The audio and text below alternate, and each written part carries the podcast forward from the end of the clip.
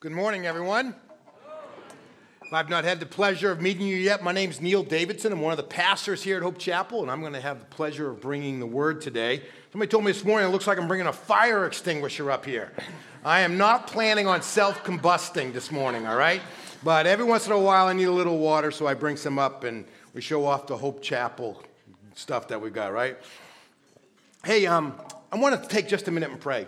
Some of you probably already picked up in this headline, but in the last 24 hours, 17 short term volunteer missionaries who were serving in Haiti were kidnapped by some gangs in Haiti.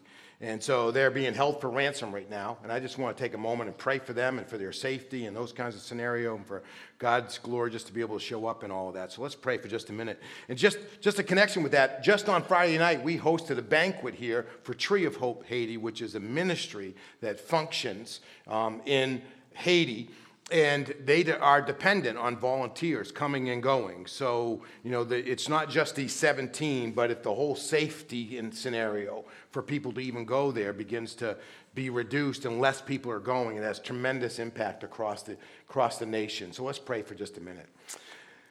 Hmm. God, it is great to know that because of who you are, even though there's just a few of us gathered here at 35 Chocksett Road in Sterling, as we put our hearts and our minds together and pray to you, great things can happen. And Father, I'm sure we're joining with literally thousands, if not millions, of other Christians across the country and around the world today, praying for these 17 in Haiti. Uh, Father, we do pray for their protection. We pray when their eventual release comes, not a single one of them will have been harmed. And Father, certainly we mean that physically, but even emotionally and otherwise, Father, that they would just be protected in these moments. My understanding is that there are several children who are a part of this process. And God, eh, with that, we just have to pray for the whole scenario in Haiti right now. It's just a, a place that, in some ways, is really marked by lawlessness. And there are many who are seeking to take advantage of the, the opportunity that not having any structure around them. And they're not doing it for the good of others, but for the good of themselves. And so, Father, we pray for your intervention there. And uh, Father, there are a lot of people having to make decisions this morning. And we pray for wisdom for them as they deal with just the, the whole journey of getting these people back and bringing peace and stability to an entire nation. So we pray today, Father, for you to intervene and provide as we pray in Jesus' name. Amen. Amen. And if you want to say a prayer for me, you can pray that between now and the first Sunday in November, I learn how, again, to preach 30 minute sermons instead of 45 minute sermons. Because when we go back to two services, if I preach to like 10, 20, and we got to get everybody out and everybody in in 10 minutes, that's not going to work, right? So I've got to redevelop some habits as we go along, as we move into that next journey. You know, I will tell you that, um, that being a pastor, in the same place for 20 years, has a lot of blessings that come with it. Some of you read about those in my column this past week. You know, and, I, and as I think about it, I mean, uh, I was speaking to a, a, new family here today and, and just kind of came back the whole thing that, you know, 20 years ago as we were beginning Hope Chapel, you know, I can remember that very first Sunday afternoon because we started out meeting on Sunday nights, you know, loading up our Ford Windstar van with whatever equipment we had pulled together and going down to, this, to the uh, theater at the, at the middle school here in town to set up for our very first service and wondering if anybody was going to be there there was only like five or six people who were really committed to the journey and and uh, and so just going there just felt like well and, and and then this morning just sitting over here and seeing a room that's full with people just engaging with god through worship through song and those kinds of things. it's just a marvelous thing it's a privilege to get to watch that journey and, I, and i've got to see children grow up and make a decision to become a follower of Christ and be baptized and see them emerge from college and walk with Christ and get married and all those great things, it's, it's a tremendous privilege.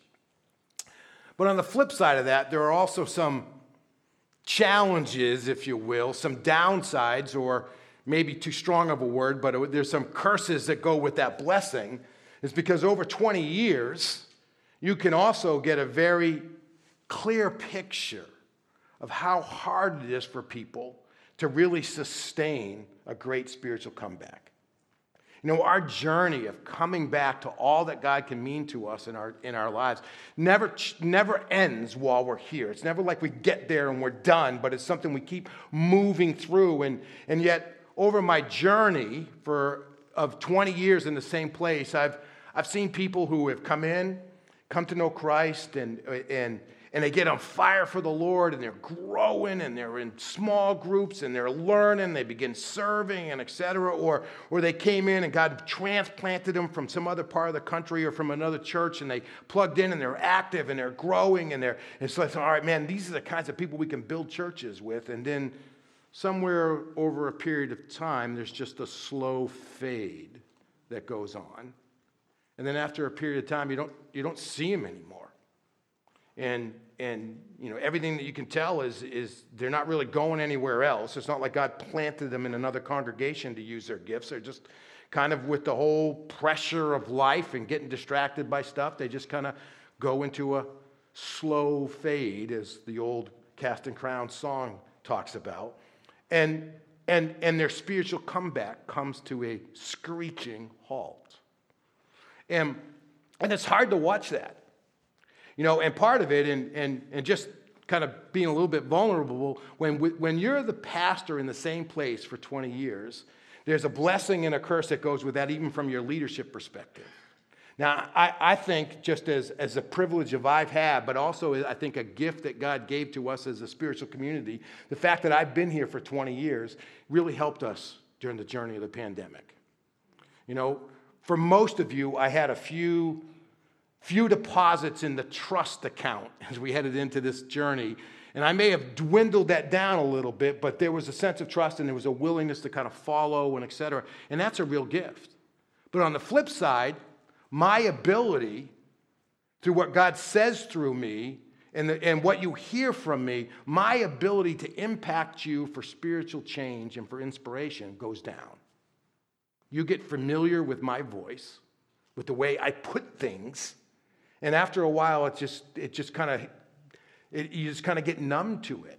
And, and, and part of the struggle, and you can talk with some of our elders, some of the struggle right now is, is, is you know, one of the challenges that you have as somebody who's been in the same place for so long is how do you really continue to inspire a church family to go the second mile, to make the extra sacrifice, to take on the big risk, and not just get comfortable with a fairly full room on a Sunday morning, and it's, it's just what I want, and it's on cruise control. And there's those challenges that come in that. And, and, and, and all those things are relevant to what we're going to see today in the book of Ezra. And I'd love for you to grab a Bible and turn with me to the book of Ezra. And if, and if you're here in our, our sanctuary or, or down at, at um, Pleasant Street, and I understand they were having some connection issues this morning, I'm hoping they're online with us.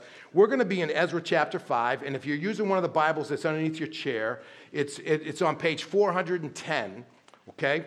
And if you're looking around on your own trying to find it, you're going to find it. Ezra and Nehemiah is kind of like right before Esther and the Psalms and after 1st and 2nd Chronicles and those kinds of things. And, and we're going to be here. And, um, and what I want us to do today is, you know, the, the number one thing that I have on every Sunday morning, I want you to walk out of here understanding the text, what God has said to us, what God has provided to us. I want you to walk out of here understanding it better than you came in. So I do want to deal with the times that are going on, the, the dynamics that are going on. And but in addition to that, I want to draw out some thoughts for us. If you and I are really going to be able to sustain the marathon kind of mindset that we need if we're really going to go through a long term spiritual comeback. A lot of us, we, we, want, we want more of like a 100 yard dash, right? We, we don't mind starting well, running well, and finishing well if it's over in 10.1 seconds, right? But if it's 26.2 miles, that takes the best in the world two hours and takes somebody like me three days, you know, we're just like, eh, you know, that whole starting, running, and finishing well is a whole different kind of story. And, and, and we're going to learn some things that really come out of this text for us today. And, and just again, as a general reminder, the book of Ezra and Nehemiah is not necessarily trying to present to us chronologically the reconstruction that went on. So, again, the backdrop is first the northern kingdom and then the southern kingdom of Judah are sent off into exile because God had been saying to them, You're not listening to me, you're not following after me, you're not obeying me. And with that, I'm going to do what's best for you. I'm going to send you into exile to get your attention. And after a period of time, he allows the southern kingdom of Judah to return to the promised land. And they're led there by a guy by the name of Zerubbabel. And God is orchestrating some stuff among the nations to make it all possible for them to go. And when they get there, they, they set up, and, and, and there's three major elements of redevelopment or building that goes on. First is the construction of the temple. Second is the reconstruction of their life around God, spiritual reform, renewal repentance and adjustment of life. And lastly, they rebuild the walls of the city, which allows them really to have a sense of security as the way they live out their lives and can be a, a, a, a people for, the, for God among the nations as they go forward. And we're still looking at rebuilding the temple, which really is talking about a lot of the ways that we rebuild our relationship with God. And so we've been trucking through Ezra and Nehemiah already. And some of you, if you've been following along, you got to Ezra chapter 4, and you got to verse, um, verse uh, 8 and, and 7 and 8 in there, and, and 6 actually it begins. And, and you're like, what happened, right? Well, from 4 6 to 423, there is a flash forward of 100 years, right? We watch movies and they do flashbacks right? This is a flash forward. The author who is writing some hundred years later is talking about something that's going on in their own time, which is related to the idea of, of how the continuing opposition and resistance to what God was doing among the people of God was still living itself out. And when we come to uh, verse 24 of chapter 4, we come back to the present moment that we've been reading in. Let me just read the first verse for us 424, page Uh, 410 in your Bibles, Ezra chapter 4, verse 24. Now, the construction of God's house in Jerusalem had stopped and remained at a standstill until the second year of the reign of King Darius of Persia. So we look at that and say, what does that mean?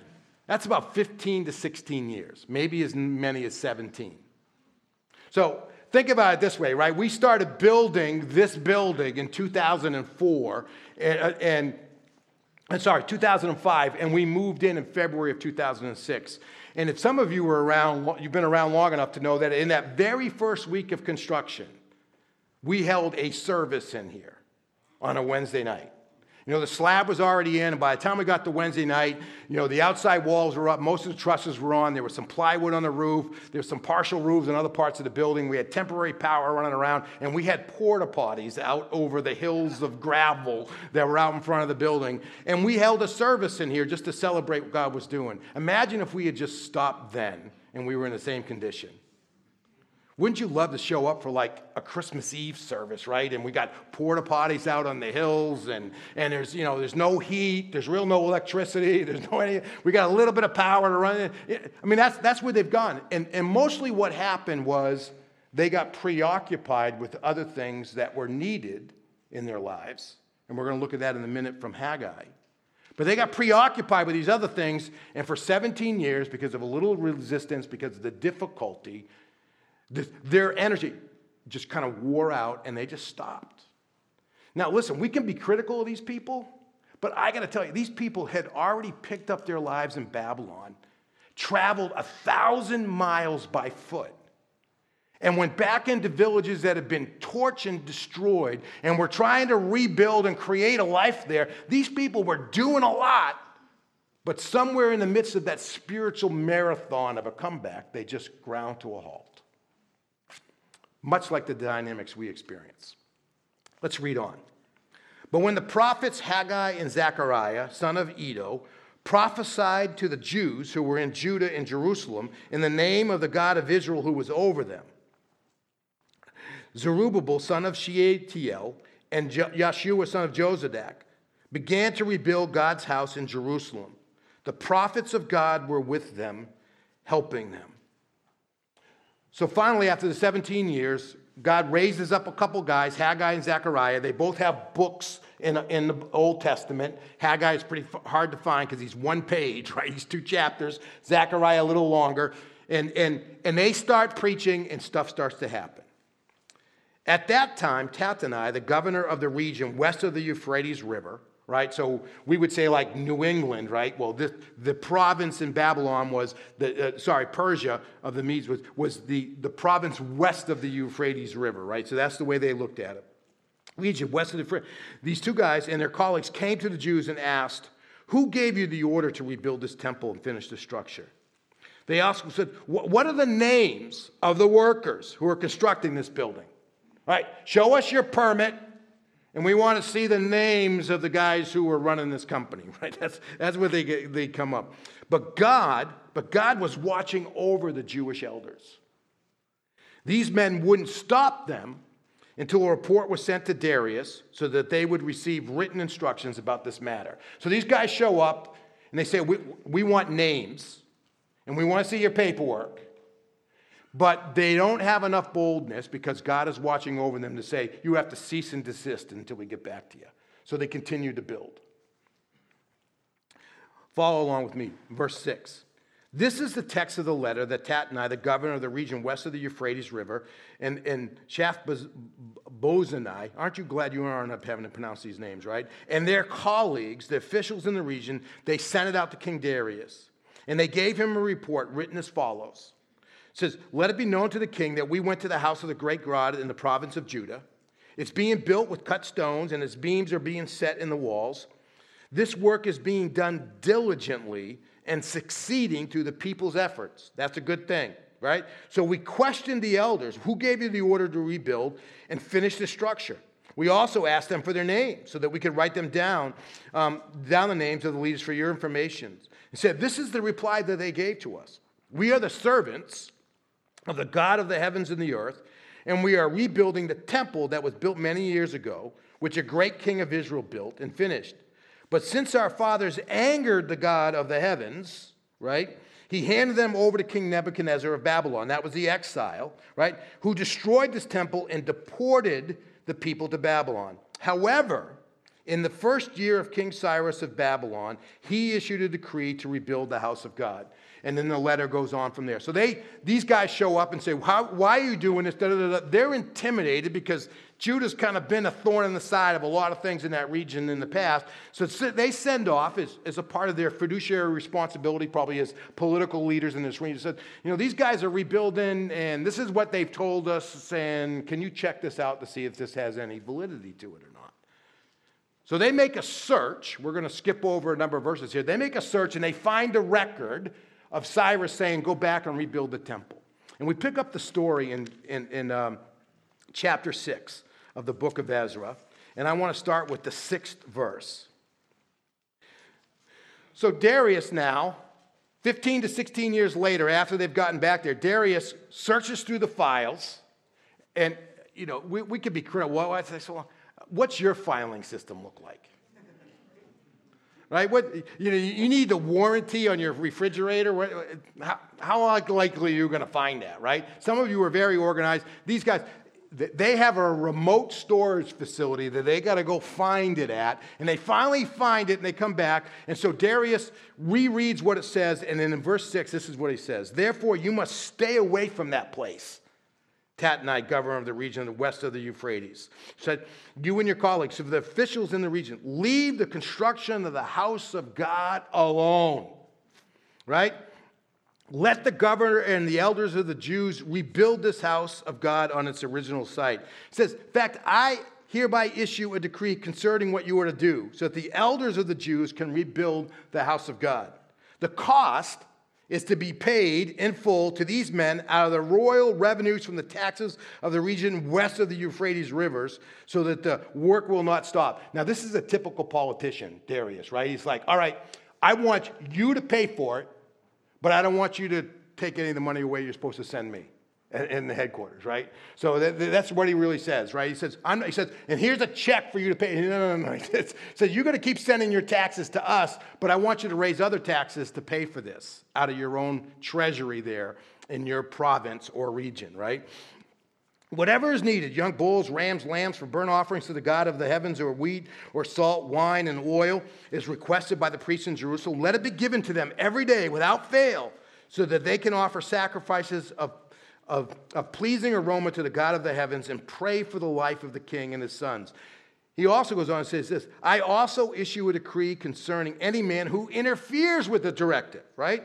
So not only are they supposed to be supplied now, but here he puts a hedge of protection around them.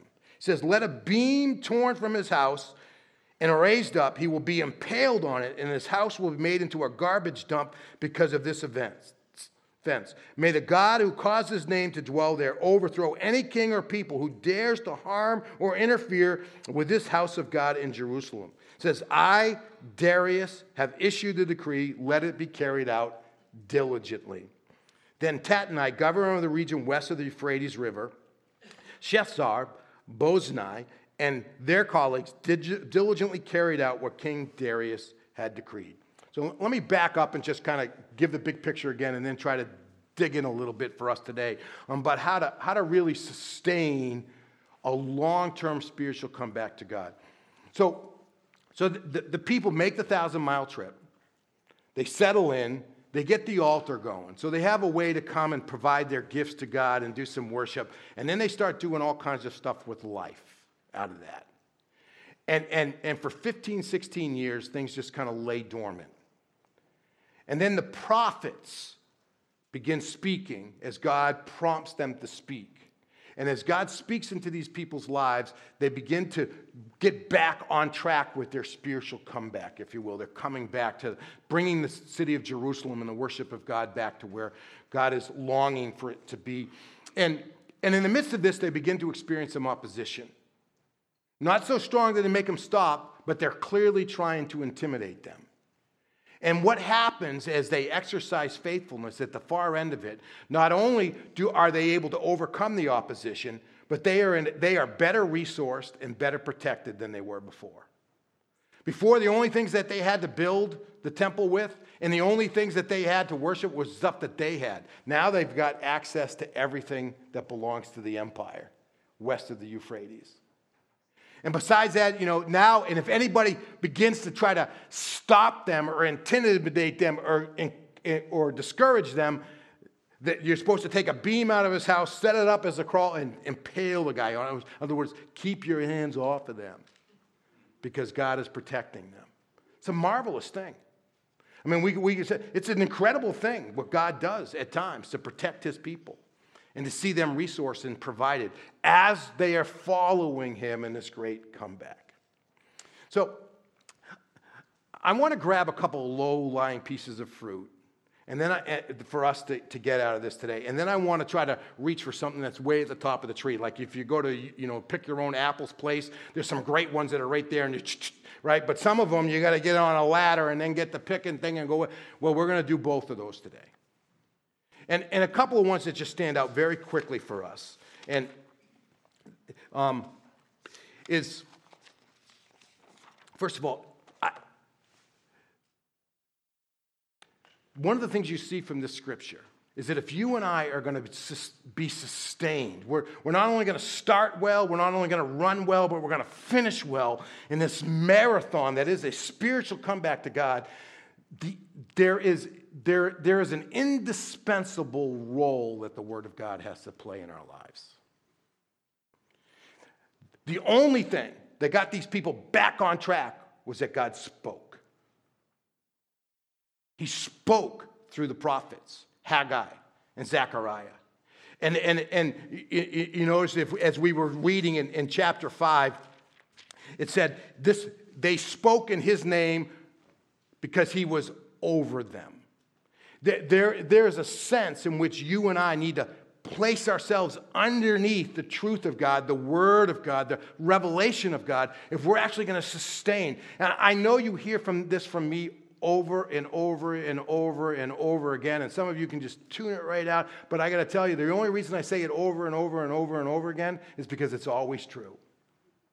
If you want to have a vibrant, joyful, life changing relationship with God, you cannot neglect this. You just cannot. You have to be in the Word of God. And, and, and you need to be reading it, and then you need to progress to a place where you're studying it, and then you need to progress to a place where you can actually teach it and share it with others. It's just a part of the journey, it goes with it. And without that, you're just not in a place where you're going to sustain this long journey. And, I'll offer up to you again the same little, same little uh, tool, you know, saying, well, I read it and I don't know why I don't get much out of it, whatever. You know, if, if nothing else, just simply ask yourself the questions as you read a passage daily or, or whatever is that, what does it say? So, what does it mean? Now, what am I going to do about it? And if you leave out that last part, you're not going to be sustained in your spiritual marathon of coming back. Now, what am I going to do about it? These guys, Haggai and Zechariah, they start speaking. And as they are hearing from them, right, over and over again, the leaders are saying, Now, what are we going to do about it? What are we going to do about what God is saying to us? And after 16 years of it lying dormant, being content just to have some plywood roofs with no windows and some temporary electricity and porta potties out in the lot, they finally get back to building because they listened to God. It's an, it, there's an indispensable role for you in the midst of that. Here's the second thing. You'll notice at the end of verse 2, it says this the prophets of God were with them, helping them. If you are trying to do this journey without being engaged with the people of God, and I'll be very polite here, you are nuts, right? You know, it's not like it's not like the you know Zerubbabel, who's presumably the emerging king. It's not like he said, "All right, we've heard from you. You can go home now. We'll take care of it from here." He said, "No, no, no, no." You know, he needs all the help he can get. The people of God have to be together, and and there's an indispensable role that other believers play in your journey, and guys like I play in your journey. As somebody who's called to share the word of God as a part of my vocation, as a part of my life journey. You know, it, it, there is a place for that. And if you're not engaged with that, you're just going to lose out. You, you, need it. You need not only, you need, the, you need them to, you need the people of God to be with you and helping you on this journey. All right. Now that we've done the kind of the, the, the, easy fruit, right? I want to climb the ladder and get the picking tool and go way to the top. And I want us to really look at the fine print about something because I think you and I will miss this, because I know I missed it in my many readings. And yet, when you, you, when you bring it over and connect it with what God was saying through the prophets, it's a powerful word for us. And I just want to point out two phrases to you from chapter 5. Look at verse 1. And I've already hinted this. The prophets Haggai and Zechariah, right, who were in Judah and Jerusalem, in the name of God, eh, were prophesying in the name of God of Israel, who was over them. If you've got your own Bible out, that might be a little phrase you want to underline. Over them. You fall a little bit further down in chapter 5, right? The, the leadership shows up and they're saying, All right, who told you you could build? And let's see your paperwork. And all right, we want to know who's in charge so we know who to hold accountable, right? And, and it says to this, this to us in verse 5 but God was watching over the Jewish leaders. Now, there's an aspect of this that you and I really, really appreciate. We, we, we are grateful that we always have the presence of God with us, right? Even though I walk through the valley of the shadow of death, right? Because I, I will feel no, because thou art with me, right? There, there's a sense that we, we love that sense that God is with us, right?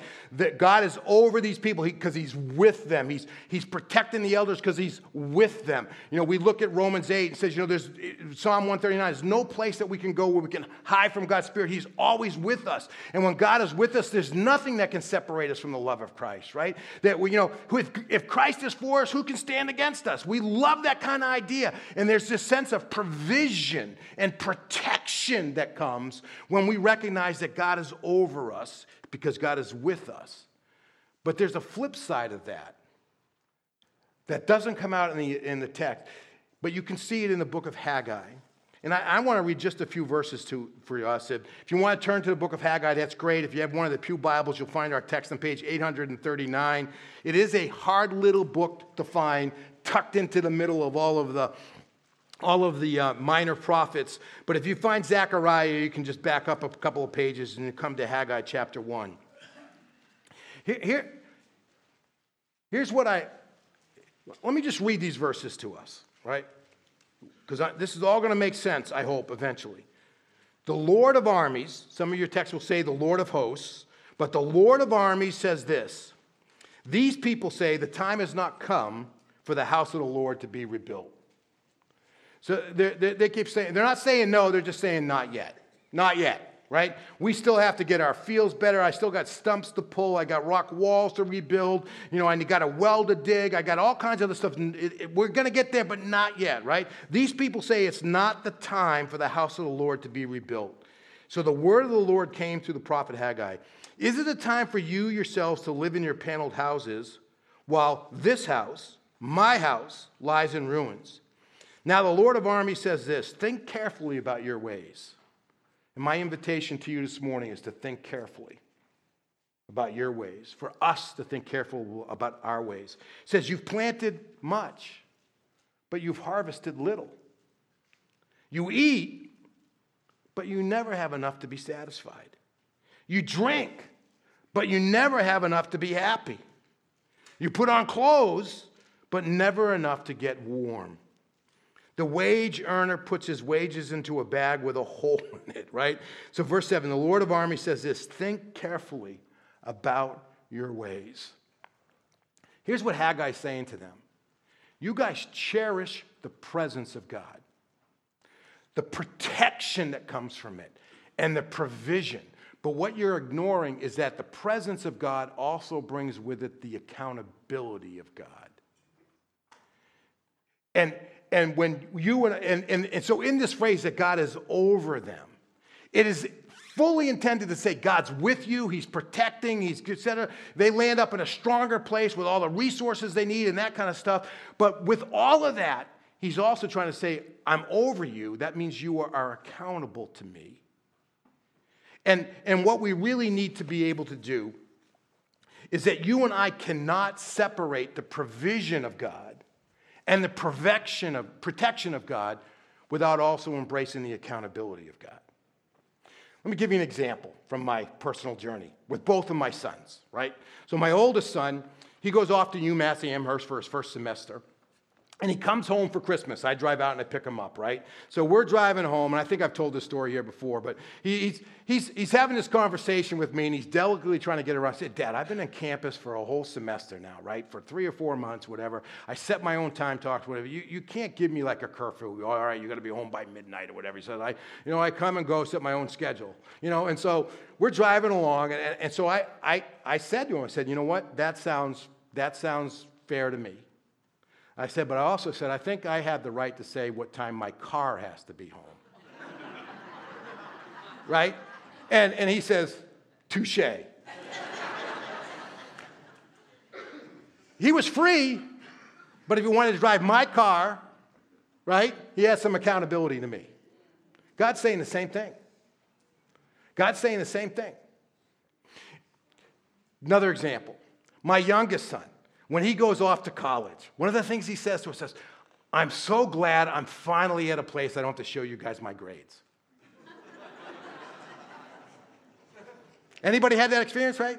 And, and, then, and I just looked at him and said, So who's paying the bill? And he got the point. the provision's there, but the accountability has to be there. I, I am not paying for you to go off to school to party for four years and not learn anything right? Because there's accountability that goes there. God said, we, we, we love the provision of God. Well, we love the perfection of God. You know, the Lord is my shepherd, I shall not want. That's great stuff. But with it comes accountability. These guys, they, they so part of what Haggai is saying to these people is stop living harder, start living smarter. Man, says you guys are planting more and more fields and you got less and less food in your cupboards. Wake up, right? Wake up. It's all you got to do is be accountable to God. You keep saying it's not time to build. It's not time to, it's not really time to engage and coming back to God. I got life to do. And when I'm finally in a position where I've kind of arrived, then I'll have time for church and serving God and doing mission and those kinds of things. When I finally get there, right? When, when I get my business built or I get the addition on my house or my grass finally looks the way I want it to be or whatever it is that we have that's out there, there's accountability that comes with You know, put it all together. Don't live harder, live smarter. And and I want to reinforce this with just one word, right? One word. And we see this word in, in, um, in, in uh, Ezra chapter 5, verse 11. So here, the, the authorities show up to check out the building project, make sure the pa- paperwork is right, and they want to know who's in charge. And, they, and so, what, so tell us your paperwork. Tell us what your authorization is. So obviously, you know, it's 15 years later. Know. So they said, this is a response they gave, right? Said, this is why, this is where our authority comes from. And notice how they start. It says, we are servants of God. We are servants of the God of the heavens and the earth. That if, if you and I are going to sustain this long term spiritual comeback. We're not going to just have a 100 yard sprint where we start, run, and finish well, but we actually start, run, and finish well the marathon of really fully coming back to God and who we are, what we do, what we think, all those kinds of things until we get down to the end and Jesus greets us, well done, good and faithful servant. If we're going to do that, we have to have a servant's mentality. We are servants of the Most High God. And, and there really is a huge challenge for us in that area. I, I'm, not, I'm not singling you out over myself. It is constant battle for us to make sure that we're not simply asking God, this is what I need you to do for me. But what really drives our heart is God, what can I do for you today?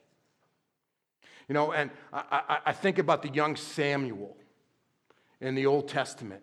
And I don't have time to go into all of his story, but he, he, was, he was probably the, the pinnacle. He was the prophet and the political leader of the people for a long time, transitioning them into, into a monarchy. And it all came from the fact when he was a young boy and God was speaking to him, he learned to say, Speak, Lord, your servant is listening. Or Isaiah, the powerful force that he was in the life of the people came from the fact, says, Here I am, Lord send me.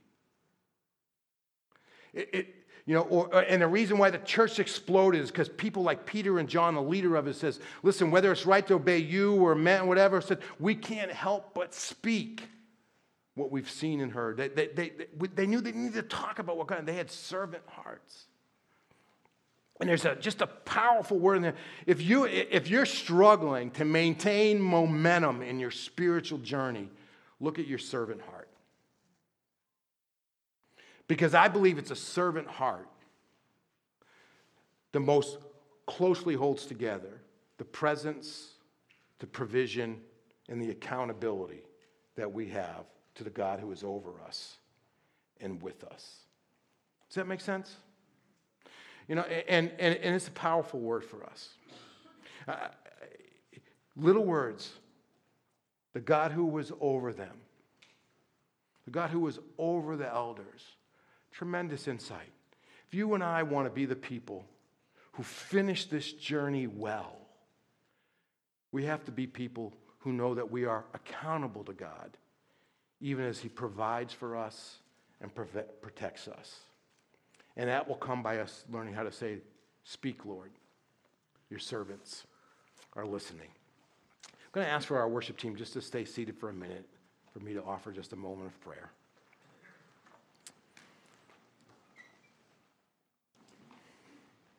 My prayer all week before we got to this service this morning was that God would say something to you. I want you to take just a minute and, ju- and just lock that away at the forefront of your memory.